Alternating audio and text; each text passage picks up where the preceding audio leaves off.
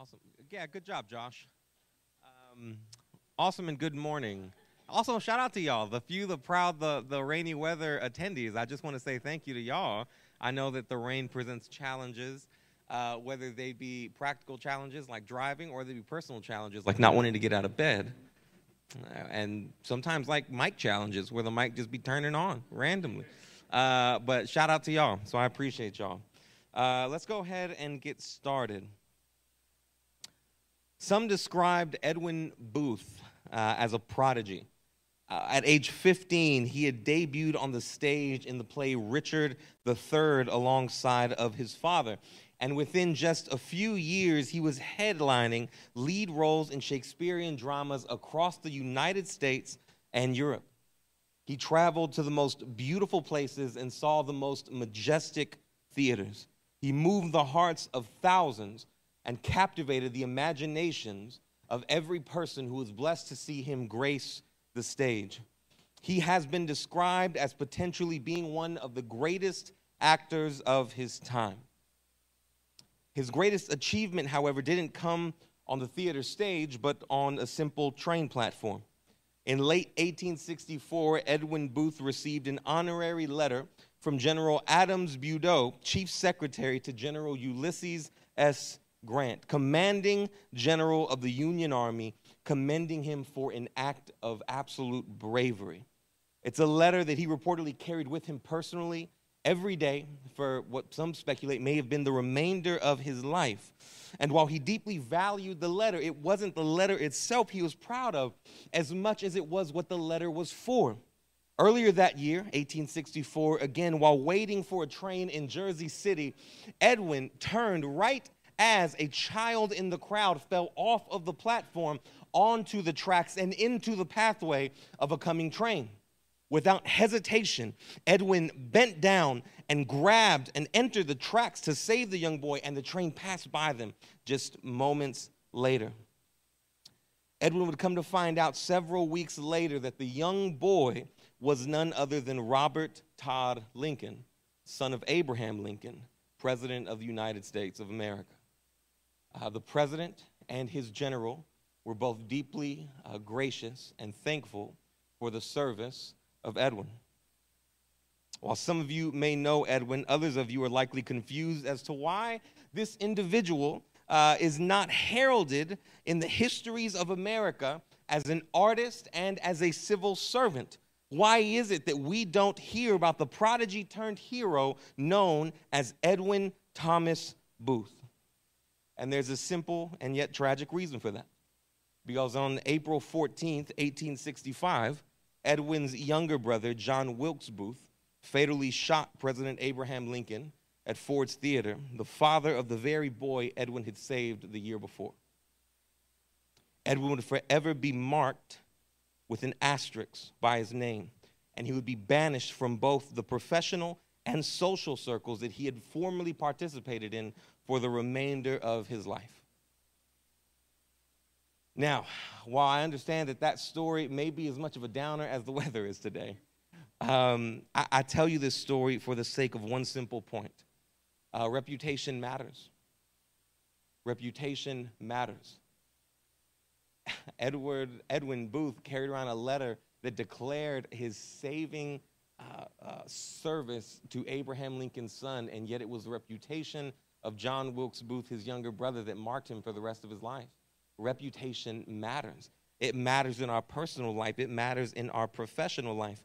And whether we know it or not, it matters in our spiritual life. The early church was well aware of this reality. While not compromising their beliefs for the sake of the approval of outsiders, the early church regularly spoke uh, about and understood the necessity of reputation. And don't miss understand me or mishear me. They didn't understand or, or, or, really talk about the necessity of their own reputation as much as they understood how their conduct reflected their God. That their conduct reflected their God. Today, we're, we're closing our sermon series entitled Ekklesia, where we've been examining the, the early church in Acts 2 and seeing what we can do to apply uh, some of their ways and their thoughts to our lives and our church life And today we're ending on an often, I think, misunderstood idea, which is that this was a community growing in good standing with outsiders. This was a community that was growing in good, in good standing with outsiders. In other words, they were a community with a good reputation. The early church was a community with a good reputation. I love to start today by simply reading Acts 42 through 47. For the last time, we've been on this for like six, seven, eight weeks. And so, yeah, for the last time in, well, I'm sure it will not be the last time. But for the last time of this sermon series, we're going to read Acts 42 through 47. And I want to encourage you, if you would stand with me in reverence for these scriptures that we, a lot of us, hold very dear. And after I read them, if you want to read them with me, you can. I'm going to simply say, um, This is the word of the Lord. And you're going to say, That's, that's, we're, we're getting there. We're getting it. Uh, and, then, and then we'll take a seat and, and get going. And so Acts 2 42 through 47 reads like this They devoted themselves to the apostles' teaching to the fellowship, to the breaking of bread, and to prayer. Everyone was filled with awe, and many wonders and signs were being performed through the apostles. Now all the believers were together and held all things in common.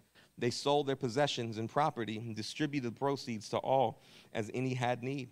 Every day they devoted themselves to meeting together in the temple and broke bread from house to house. They ate their food with joyful and sincere hearts, praising God and enjoying the favor of all people. Every day the Lord added to their number those who were being saved. This is the word of the Lord. All right. Now, before any discussion about the reputation uh, of the church can be had, we first have to address the elephant uh, that, is, that is in the room, right? That is that the church has not always done this particularly well. Uh, many, and I think perhaps even some of you here or some of you listening, um, have been deeply wounded and hurt by not just the idea of church, but by, by Christians. Uh, particularly, there may be some of us uh, here or listening later uh, that, that may have been deeply hurt or wounded by Christian leaders. Men and women who, on face value, said they had our best interests at heart. And yet, when we actually began to navigate life with them, our experience seemed to contradict that uh, commitment. And, there's more reasons for this type of pain that I can possibly go into in one sermon. Uh, there's reasons that, that people will never know. Uh, likewise, the reality is those that are hurt may not even care about the reasons. You may not even care what the reasons are.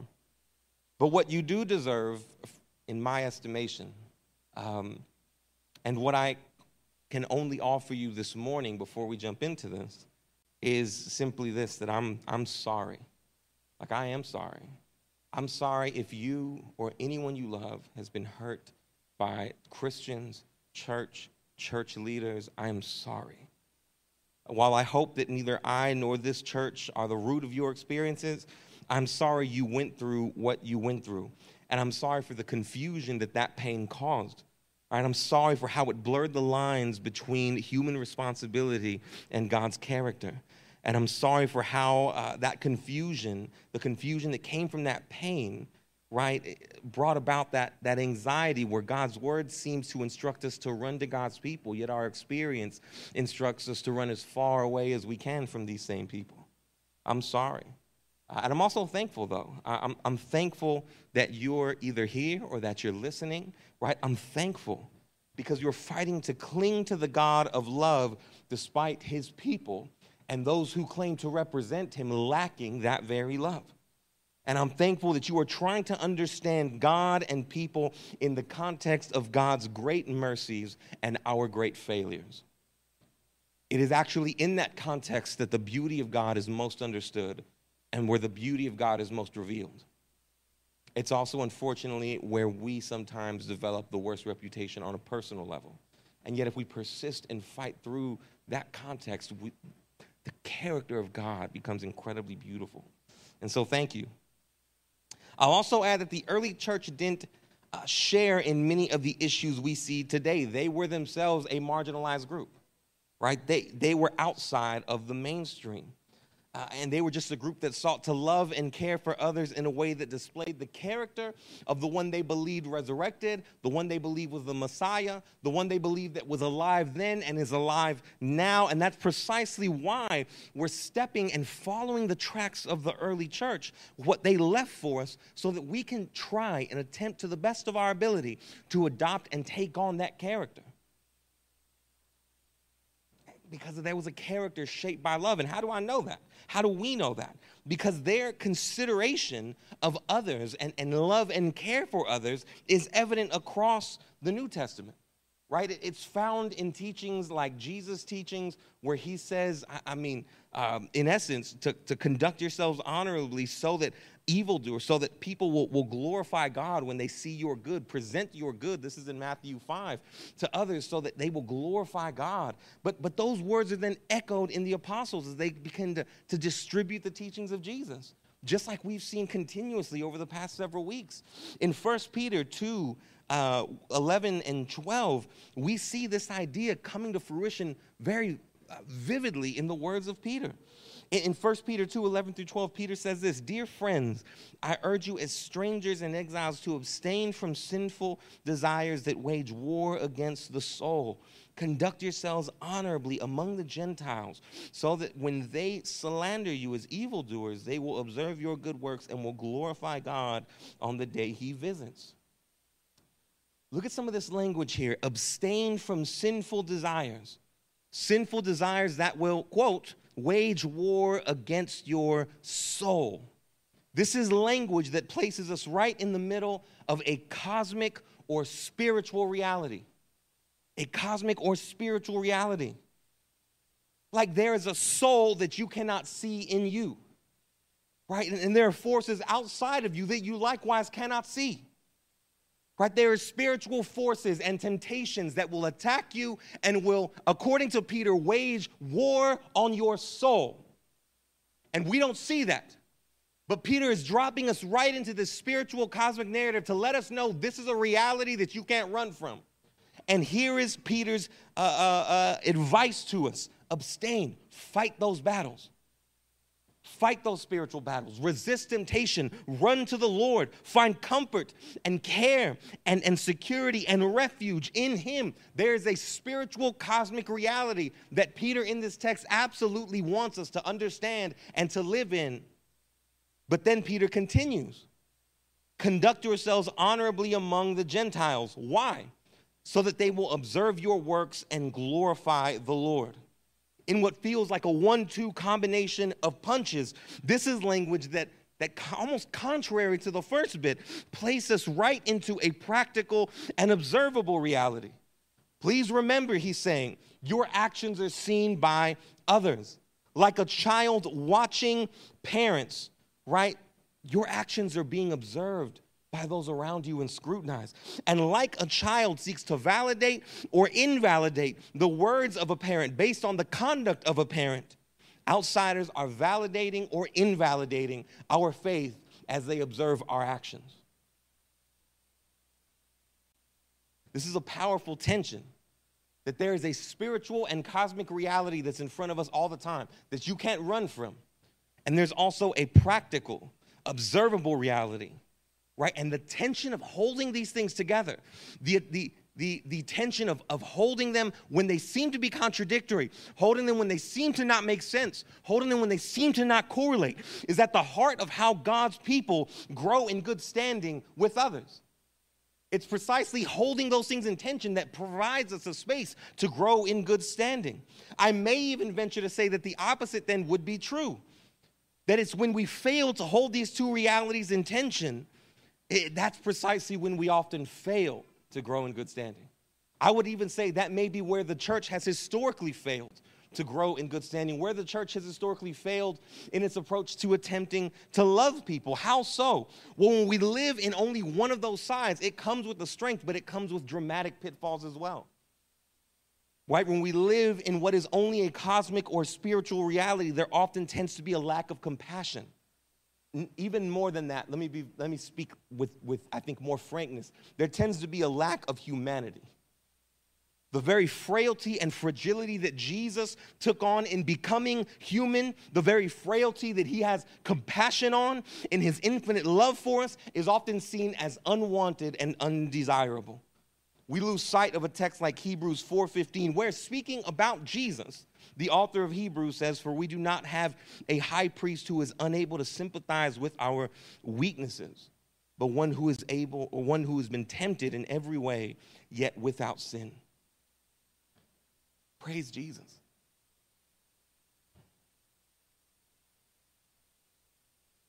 Right, praise Jesus for his compassion and his mercy. Praise him that every moment that has been one of my failures, every moment of one of your failures, he deeply understands how we got there.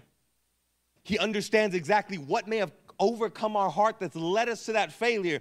And he kneels down beside us as one who was also tempted, but not as one who was also failed. But he kneels beside us as one that rather than join us in our failure, invites us into his victory. What good news as those who have failed and failed again that we have a high priest in Jesus who relates to our weakness, yet is without sin. Praise God.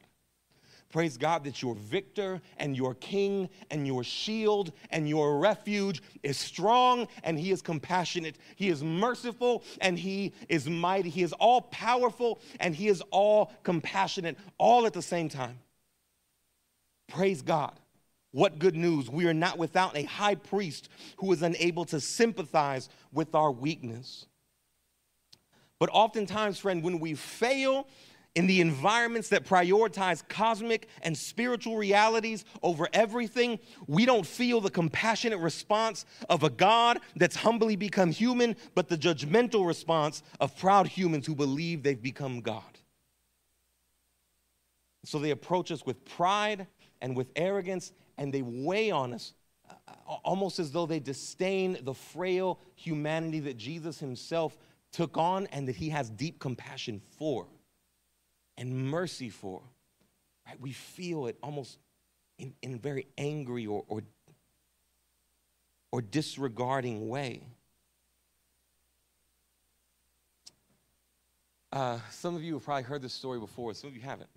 Um, I, I, remember a young man in college in my time in San Marcos, and his name, uh, let's see, I always try to make up a name while I'm up here. It doesn't work because uh, I've been using the name Brad for like two or three weeks. Uh, let's go with Alan. This kid's name is Alan. And I want you to picture just the standard young man that you would think out about in college. He came from a middle class environment, grew up in church, parents are still together, trying his best to follow Jesus, has also had some stumbles.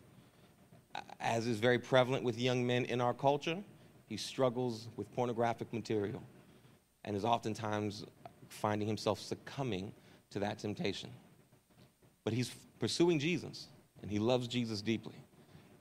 And from that desire, from that commitment, he decides to attend something called Passion Conference. Uh, some of y'all know about Passion Conference. And uh, this year, it was either in Houston or Dallas. It was in one of those two places, but he attended, and, and he doesn't have a very functional car, and so he goes and carpools with a group of people, and they stay at a local hotel near the stadium at which they are meeting for the sessions. And every single night and every single session, a mass group of young people from 18 to about 25 go from the hotel to the stadium in downtown Houston. And every single time they go from the hotel to the stadium, there's a group of people with pickets not saying your God's not real, not saying you believe in fairy tales, but with a simple question why do you still watch porn? And him seeing it assumes there must be something to this. At, we're at a Christian conference. I'm going to go up, I'm going to talk to him. And they ask him that simple question again if, if the gospel you believe is so real, why do you still watch porn? And he has no valid answer. He has no valid answer. And they begin to tell him if you believed the real gospel, you would never be tempted like that again. You would never succumb to those temptations all you really need is the correct message and to be surrounded by the right people. These individuals, uh, we would later come to find out, were from a group called the Church of Wells in Wells, Texas.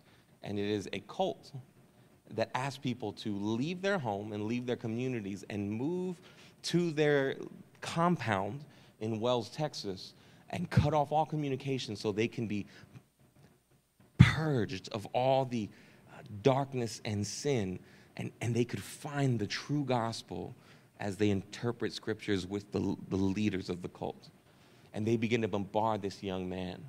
They begin to bombard him with messages about how he so deeply needed to come to them. He so deeply needed this, that his soul was on the line, that it was every moment of sin was not a moment that God would respond in mercy, but a moment that God would respond in, in judgment and in harshness. And he was filled with fear. And I got a call at 1:30 a.m., my first year of marriage, to Rachel, and I got up out of bed to a phone call from my homeboy that said, Hey, this dude is fixing to roll out to Wells, and I need to come to your house right now. Because if I can't get him off of the ledge right now, he has his bags packed and he's ready to go. And we spent that night probably till four in the morning going through Romans and just understanding the sheer mercy of God that greets us when we fail, because it is in His victory that we receive victory, not in our failures that we receive failure. And is exactly, we took Him exactly where uh, we understood the mercies and the grace of God, and He unpacked His bags and, and He settled down, and He still struggled for the next couple of weeks. I'm gonna act like He didn't. But, but at the same time, it was in understanding the mercies and the compassion that come from a God who has humbly taken on the frailty of humanity and understands the, the, the, temptation that we endure, understands how we would have got to where we got in failure, but yet has not succumbed to that temptation, but stands in victory. It was that particular message that gave his heart hope when it seemed like the judgmental, uh, and extreme vision of Christianity that these individuals were giving him were, were casting him down. Right? They were beating him down. Friend, we, we have to have both of these. But let me be honest, the other side is just as bad, right? Overemphasizing or strictly living in the practical or, or observable and not understanding the spiritual realities is just as bad. When we only live in that practical reality, we find ourselves enslaved to the thoughts and opinions of others. Right? And, and in this jungle of opinion, inevitably a food chain is established right? And when one opinion is held in higher esteem for whatever reason than another opinion, injustice inevitably is just lurking around the corner.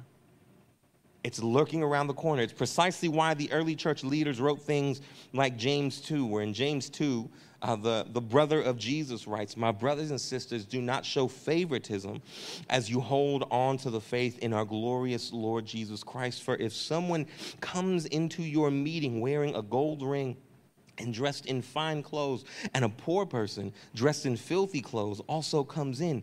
If you look with favor on the one wearing the fine clothes and say, Sit here in a good place, and yet you say to the poor person, Stand over there, or sit here on the floor by my footstool, haven't you made distinctions among yourselves and become judges with evil thoughts?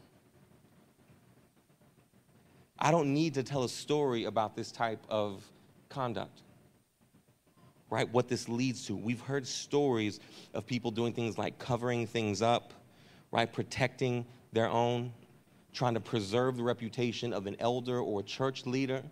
And, and so they prioritize that, that practical reality. Let's protect them. Let's protect them from scrutiny, protect them from the pitfalls that are coming. And they neglect the fact that there is a spiritual reality that they are indebted to that there is a spiritual truth that, that they are commanded to submit themselves to. And that spiritual truth is demanding justice for those that are hurt, for those that are marginalized. And that spiritual justice does not care if you were at the top of the mountain or at the bottom of the mountain. That justice does not care whether you need to be protected uh, from the scrutiny of others. It may be that that spiritual justice desires to offer correction, and that correction may be calling out things that are not right. That's not to say that it only does that. It does it in love.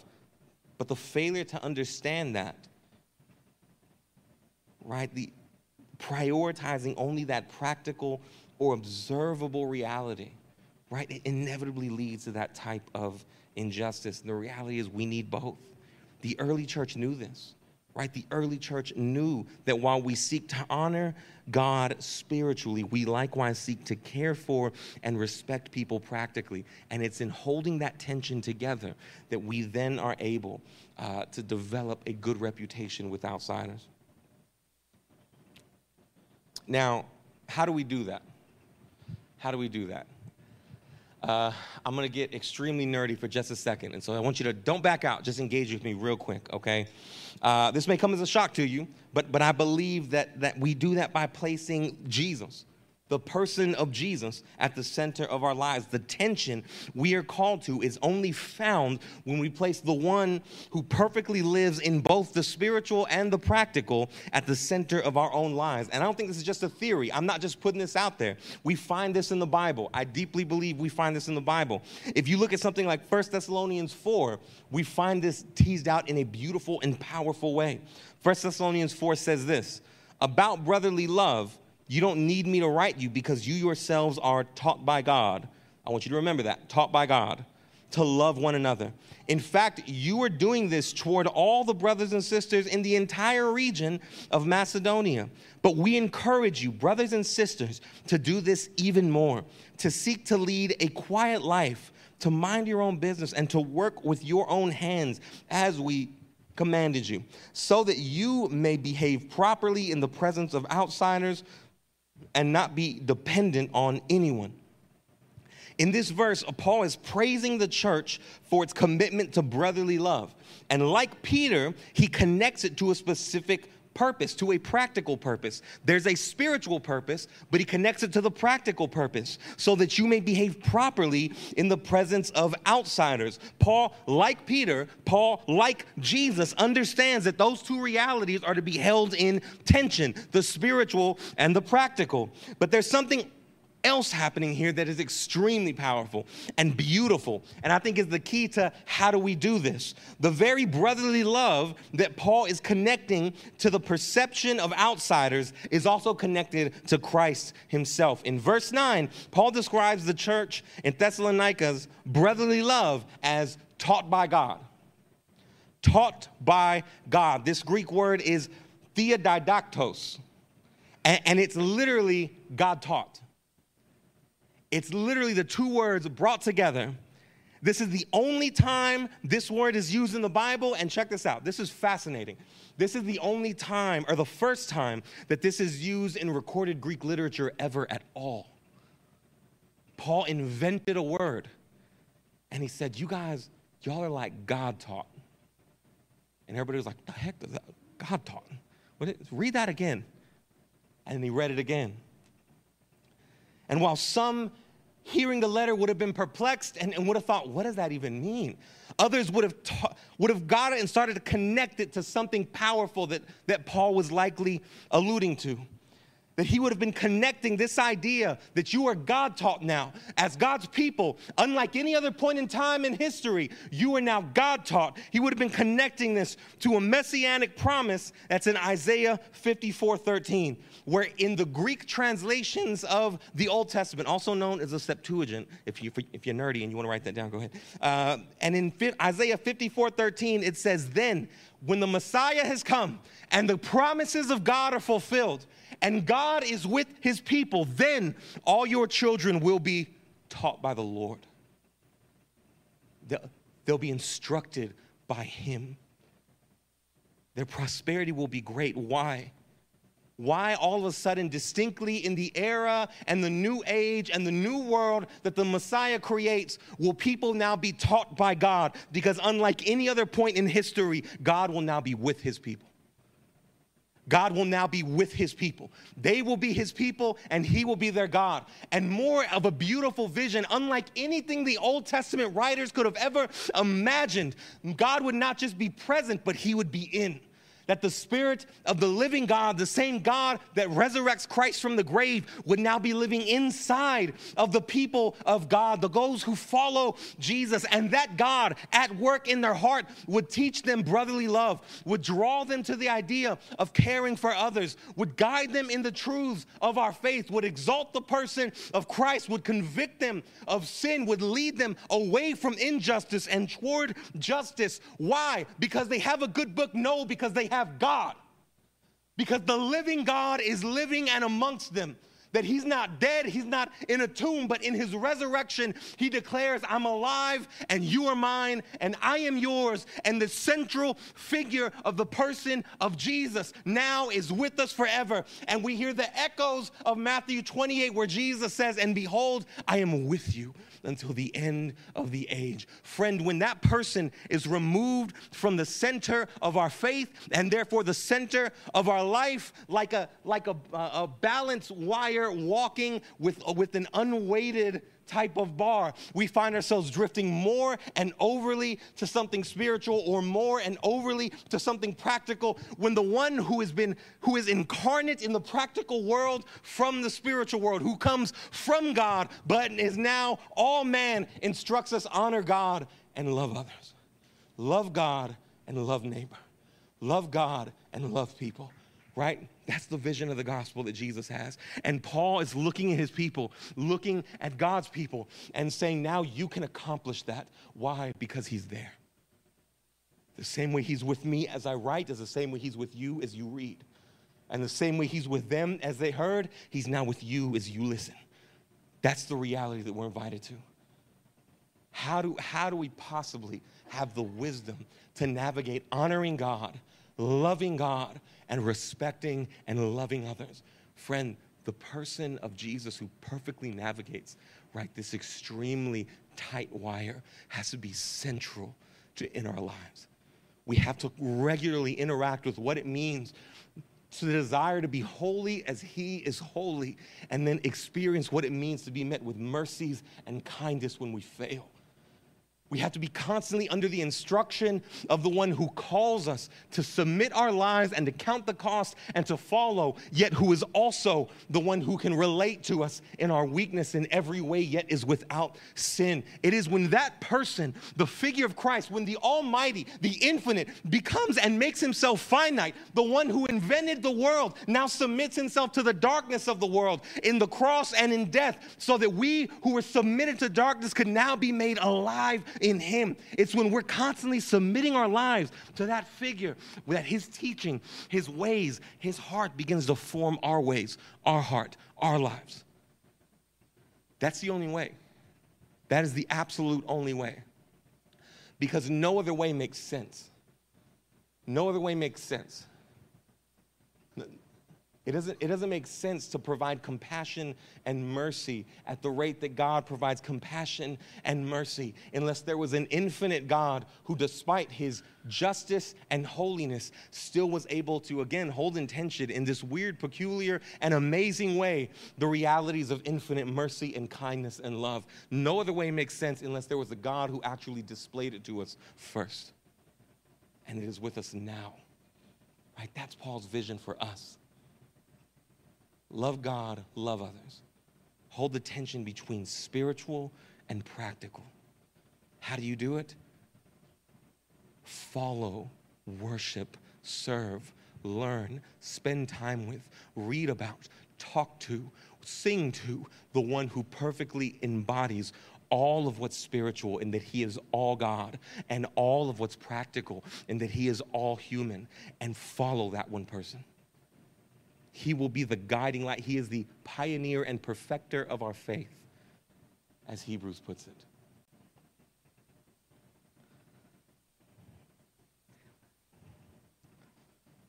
And so, so a couple of things here before we finish. How do we do that practically? That's the theological part. And I hope that gets you excited as it gets me. I understand if it doesn't. I'm not, I'm not tripping about that. We're going to get to some practical things. Get excited about this. Um, how do we do that on, a, on an extremely practical way, right? What does your life look like when you start to really pursue that? I have probably like four things here. I'm only going to get to two. Um, the first thing is this I, I, want, I want to encourage you to like actually seek justice. And what I mean by that is look at the world around you, and I want you to really remember this phrase.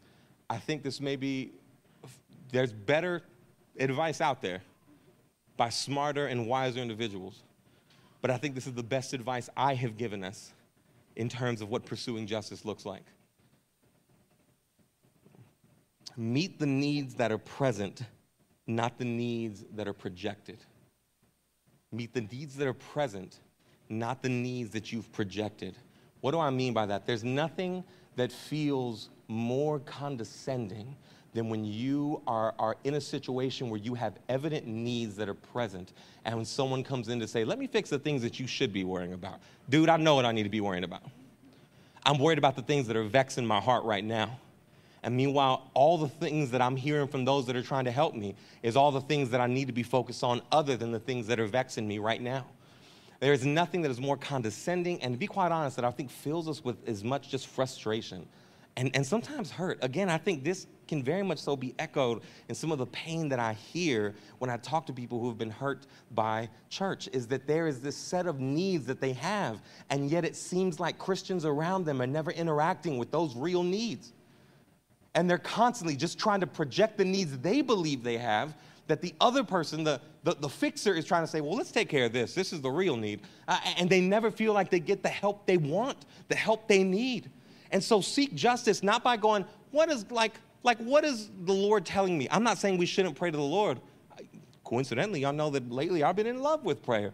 But rather, the Lord may be guiding you instead of saying, Lord, how do I need to come in and tell people that need some, you know, these are the things you're worried about? Because it may be that the compassionate, infinite Word of God who became flesh and understands our weakness may be looking at their burdens and saying, just meet those. Start with that. If you don't start with that, you ain't never gonna get to this. You ain't never gonna get to, to the stuff that, that you think I'm worried about until you start meeting the needs of the stuff that they're worried about. And so don't, don't try to fix the needs that, are, that you're projecting, but rather, right, try to meet the needs that are present. Um, we're trying to do this as a church. I, I, don't know how successful we're being all the time, but we're trying. And, and I gotta be honest, a moment of encouragement came this year uh, when y'all remember when DPS was was patrolling uh, these here Austin streets. Y'all remember that? And then everybody was like, "Oh yeah, we get some more police presence." And there was like, "Oh, that police presence ain't helping as much as we thought it was," because it was like, "Hey, uh, we're gonna get this police presence out there, and we're gonna put it where all of the Latino and Black people are." And I was like, "Oh, dude, this is not. This isn't setting itself up for success. I ain't gonna lie. Right from the jump, we got some issues going here." And it, it caused an issue in our community. And uh, during that time, one of my friends uh, and a fellow pastor was in a meeting with the police chief. And some of y'all have heard me tell this story as well. Uh, and, and they began to talk about the fact that they're distributing that police presence in communities that have need, like Doves. We were one of the communities they referenced, the Dove Springs area, the Southeast Austin area. Uh, and then he said, but, but as those communities get more resources, right, that's not as necessary. And then he started saying, like in Dove Springs, there's this church that meets there. And they do a really good job at serving people. And they have like a lot of plans to try and help the community. And uh, my homeboy was literally like, What's the name of that church? And it was like, Well, there's only like three of them. So, uh, and he was like, Does it start with an R? And he was like, Well, they meet in, a, in an elementary school. Uh, and then we're the only church that meets in elementary in an elementary school. Uh, and he was like, Does it start with an R? Again, he's a persistent uh, question asker. And, uh, and he was like, Yeah, yeah, yeah, it does. And he's like, Refuge. He was like, Yeah, that's the one. Right? Again, I don't know if everything we're doing is exactly what's needed but I know that we're trying our best to be sensitive to the needs that are present and not project needs onto the community. So that when we seek justice and we seek wholeness, we seek the things that are actually needed, not the things that feel like unhelpful. Um, I, am trying to avoid the word colonizer because I think it's like a little bit of a, of a it, it's not the word I want to use, but it is kind of coming in and projecting our world onto them and saying, no, this is what you need to be worried about when it's like, man, just meet those needs first. And so meet the needs that are present, not the needs that we project. And the second one is just love people where they are. Love people where they are. If we have a baseline of loving people where they are, man, that is a great starting place. It is a great starting place to following the footsteps of the one who comes to save sinners, who declares that it is not the healthy that need a doctor, but the sick. I've come to seek and save the lost. It is a great step to just love people where they are. Uh, I'm going to finish with this that um, a few years ago, uh, I was working at the well. And when I was working at the well, an individual came in, and let's, let's call them Matthew. Uh, and Matthew um, came into the, the well at the time was probably like 400 people, let's say. And when Matthew came in, Matthew did not make it clear early on, but in the second to third time interacting with us, let us know I'm transgender. Uh, I, was, I was born a girl, but I'm, I identify as a male now.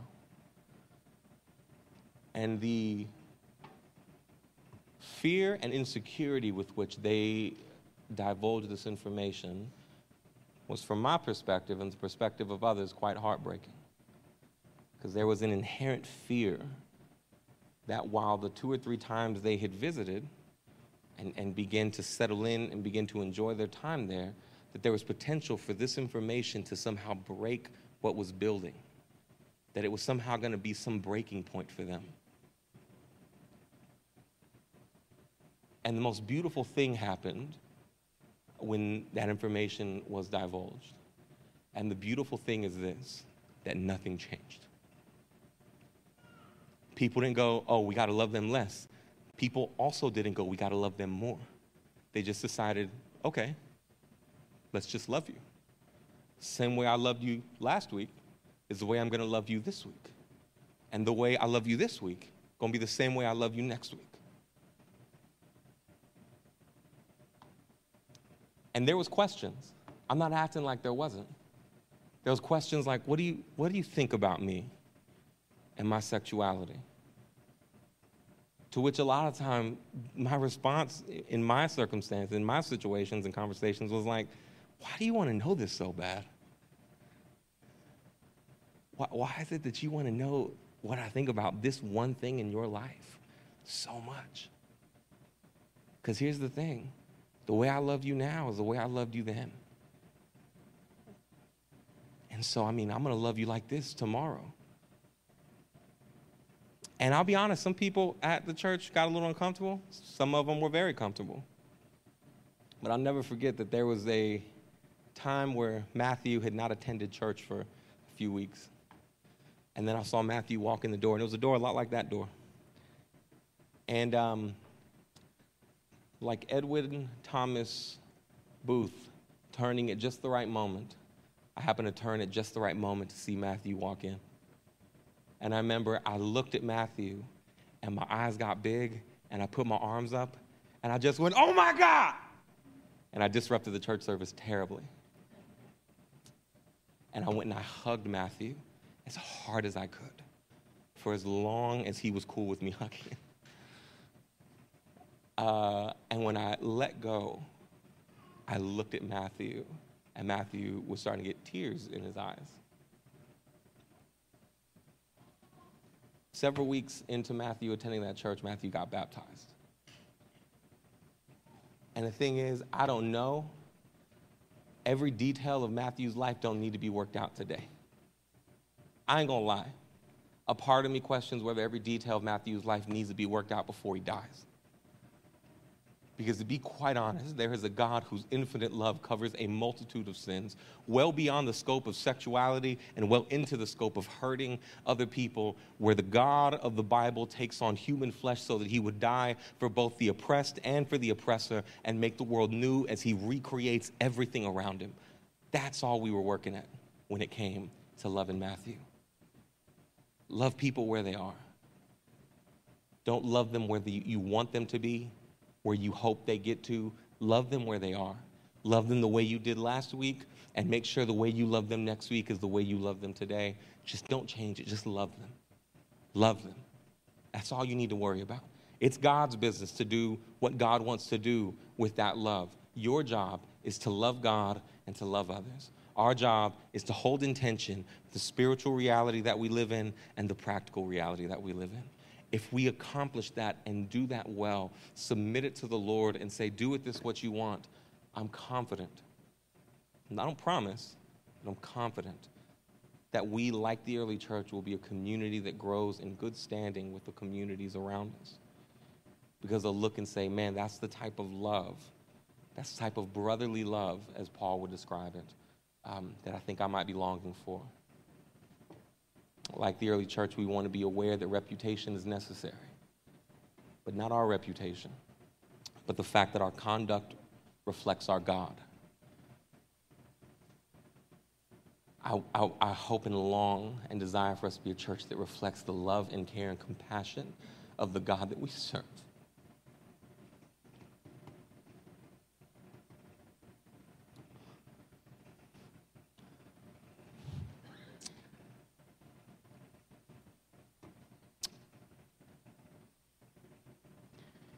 Because I think that's what he longs to greet you with, and that's what he longs to greet me with, as much as he longs to greet them with. And so I pray that that can be what we reflect into the world around us. That when people walk away from you and other people that call refuge home, the reflection of the God that we serve would be one of deep and profound love and compassion and care and patience. That they would meet an advocate in you that is not unable, right, to relate to our weakness, to their weakness right? That, that, they would meet an advocate like that in us. I got to go. Let's pray. Um, Father, thank you so much for the mercies and compassion that you meet us with, Father. Thank you that throughout the New Testament, our good standing is not built on how successful we are. Our good standing is not built on how perfect we are. Our good standing is not built on uh, how, how, uh, how much we've accomplished but our good standing is built on simply whether reflect, we're reflecting the compassion and love and mercy that you so overwhelmingly pour out on us. Thank you, Father. Thank you that while we are called to hold in tension the spiritual realities of our lives and the practical realities of our lives, that we are called to love God and to love neighbor and love others, we're not, in, we're not told to just pursue that way of life without first seeing someone do it, but you yourself, in the person of Jesus, in your Son, enter into the story of our lives and embody perfectly all that is holy and divine and all that is human and frail and weak weak, and yet you walk that line absolutely perfectly. Thank you, Jesus, our pioneer and perfecter. Thank you, our leader, our Messiah, our King, our Savior. Thank you, Jesus that the love we're meant to reflect into the world is the infinite love that you greet us with. And so, even then, we are not intended to walk and to pioneer that road, but we're meant to follow the one that you have paved for us through your loving footsteps and careful, compassionate ways. Thank you. Let us pursue an experience of love and mercy with you so that we may be sent on mission and in purpose to the world around us that desperately needs your loving compassion and mercy. I thank you for equipping us with it by the experience of it as we worship you. I love you. I thank you. I, I ask that our church would be enabled and empowered in this way for the glory of your Son, but, but I think your heart's desire for the good of the communities around us. We love you. We thank you. We pray these things in Jesus' name. Amen.